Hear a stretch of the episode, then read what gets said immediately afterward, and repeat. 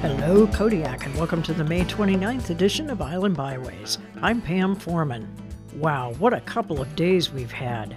Spring is definitely here, and summer feels as though it's just around the corner. Brown is slowly but surely giving way to green on the mountainsides, and down here at sea level, Mother Earth is downright verdant.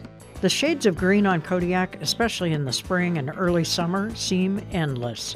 From the bright yellow green of the sweet smelling cottonwood to the dark, dark green of the spruce. It really is amazing. If you're headed out on adventures to the Narrow Cape area this weekend, be sure to look to the sea.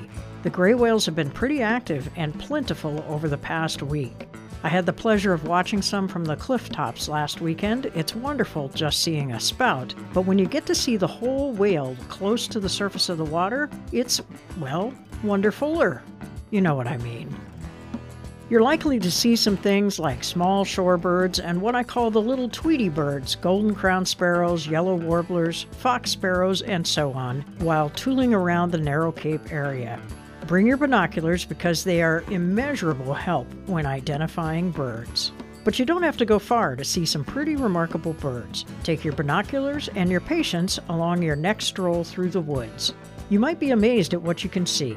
Not seeing any birds? Stop for a second and try this trick. It's called pishing, and it's an easy way to get little birds to check you out. Your non birding friends might think you've gone over the edge if you just start pishing in mixed company, so you might want to try it out on your own the first few times you practice.